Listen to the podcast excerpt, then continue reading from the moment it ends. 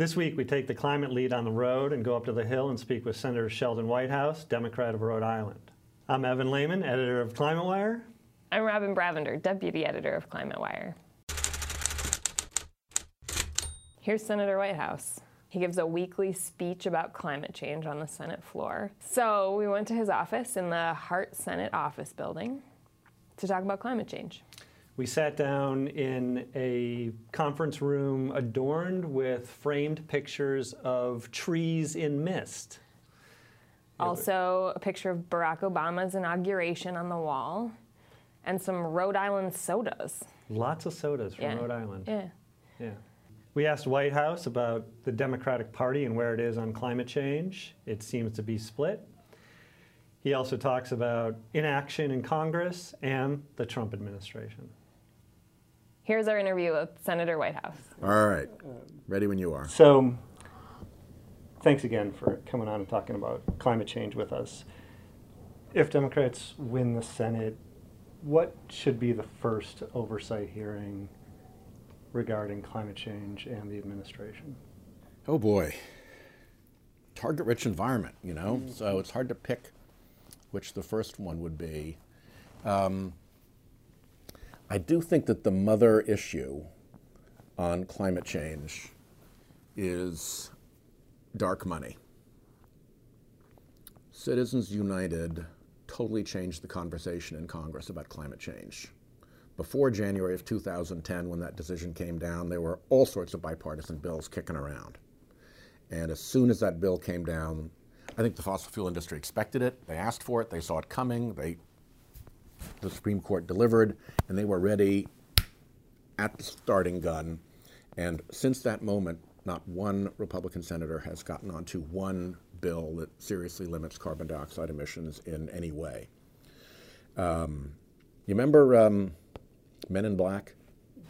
Remember in the opening scene, the farmer Edgar? has the alien like climb into his skin and go marching off, and he's that's the you know the bad guy for the rest of the movie. That's more or less an analogy of what's happened to the Republican Party. The skin of the Republican Party remains, but the monster inside is the fossil fuel industry. It's the Koch brothers, it's the fossil fuel run U.S. Chamber of Commerce, it's the American Petroleum Institute, it's that network of special interests. So they're very confident in the power that they have, and they really have very significantly degraded checks and balances as a result. So to me, the dark money problem and the problem of failure on climate legislation are two sides of the exact same coin. So, are you saying that industry money and influence plays a bigger role in electoral politics than voter attitudes toward climate change? Um, I mean, you know, like everybody, everybody, you yes, everybody, I am saying that. e- everybody described, you know, the past presidential election as a climate election, or at least Al Gore did, and many others. Um, it didn't turn out to be that way, right? Not you had even a pre- close. You had a president who openly, you know, called climate change a hoax. Yep. But the but the electoral momentum wasn't there on that issue, um, which is something you're familiar with, right? I mean, so When- how, how do you get there? When you have any special interest that spends $750 million in one federal election cycle and is teed up to spend $450 million in the coming federal election cycle, when you have the Koch Industries apparatus running about a dozen different field offices just in the state of Florida, separate from the Republican Party, when you have reports about this operation being stronger than, better financed than, with better voter information and better resources than the entire Republican Party, it's an unusually powerful lobby and an unusually powerful electioneering force. And in my view, one of the places where we have failed is we have kept, allowed the conversation about climate change to stay between, well, are you going to protect the polar bears or are you going to protect the jobs? Which is a wrong narrative, but it's also a false and an incomplete narrative. Uh, I think the story of an America that has been captured by big special interests so that our fabled city on a hill can't act as the democracy that we offer to the world we got a big problem. And that's a problem that I think Republican and Democratic voters alike can engage around. Nobody wants a government in Washington that doesn't listen to them because it's listening to big special interests. And we have not been adept at making that point um, despite its obvious truth. What's going on within the Democratic Party to change that narrative right now? Well, I think um, 18 is the next election. And that election is going to be won in congressional districts around the country where each candidate is going to need to authentically win in that district with whatever constituency that district presents. And I think it's hard to dictate to individual congressional candidates all across the country in those swing districts how they should run their elections.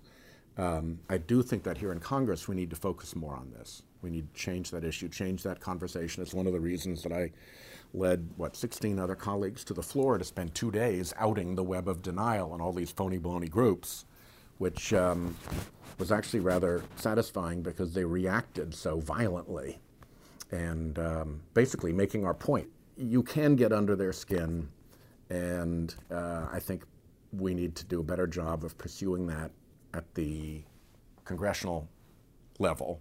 And then as we move to 2020, I think that has to be the the framing if we haven't solved it by now. I, I have a feeling we'll have made a lot of progress. So, what are you doing about it? Well, we've got uh, the carbon fee bill, which I think is going to be the nexus for all of this. Um, and as you know, I give my weekly speech just to keep poking and prodding. The Republicans would love to have this issue disappear from the public conversation because they know more and more that they've got no ground, no credible ground to stand on. So when you don't have a good argument, when you've got no credible ground to stand on, and particularly when you have a really smelly special interest driving you, that's not a conversation you want to have. So I do my best to make sure that we keep at that conversation. Um, I'm also uh, working with the environmental community to try to make sure that they are uh, more adept and aggressive about taking on this machinery. Uh, to a certain extent, we are not as well organized on our side as we could be and as we should be. And um, they are nothing but organized. Are you and your Democratic colleagues talking about climate legislation right now, or are those talks entirely on hold? Um, there are bipartisan conversations going on about climate legislation. Uh, the person who has publicly stated that is Lindsey Graham, so I can make that statement without outing anyone. Um, and um, I think at this point, the key conversations are bipartisan conversations. I think Democrats talking amongst each other about this is all well and good, but legislation is going to have to be bipartisan. And um, so I think the way to start this is with something bipartisan that can then attract people uh, together to it. The Climate Solutions Caucus in the House, is that greenwashing or genuine, do you think? Oh, I suppose there's a bit of genuineness in it. Um, but be practical. What have they actually accomplished? What actual legislation that would actually stop one molecule of carbon dioxide from being emitted have they supported?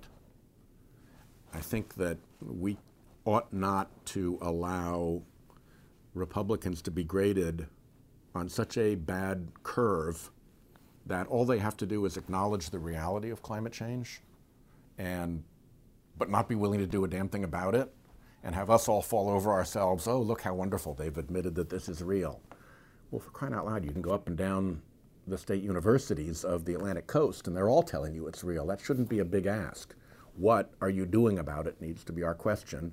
And anything that doesn't answer that question in a meaningful way, I think is time wasted. And we, we got to go, but one last question. Have you ever talked to the president about climate change? I have not. Do you want to? Uh, I want to, but I want to at a time when I have a meaningful path to a good result. Just chatting with him about it gives me no particular satisfaction. Um, and when the time comes, though, when something bipartisan has emerged, very much I then want to talk to him. And I want to take him the 2009 New York Times full page ad that he and Donald Jr. and Ivanka and the Trump organization all signed saying climate change is real, the science is irrefutable, and the consequences will be catastrophic and irreversible if we don't act. That's the Donald Trump I want to have a conversation with. Well, good luck finding that guy. Yeah, I know. It's going to take some looking. All right. Thank, you very much. we My really pleasure. appreciate it. Thanks. That was our interview with Senator Sheldon Whitehouse. Thanks for listening. Check out our stories at eenews.net. Have a good week.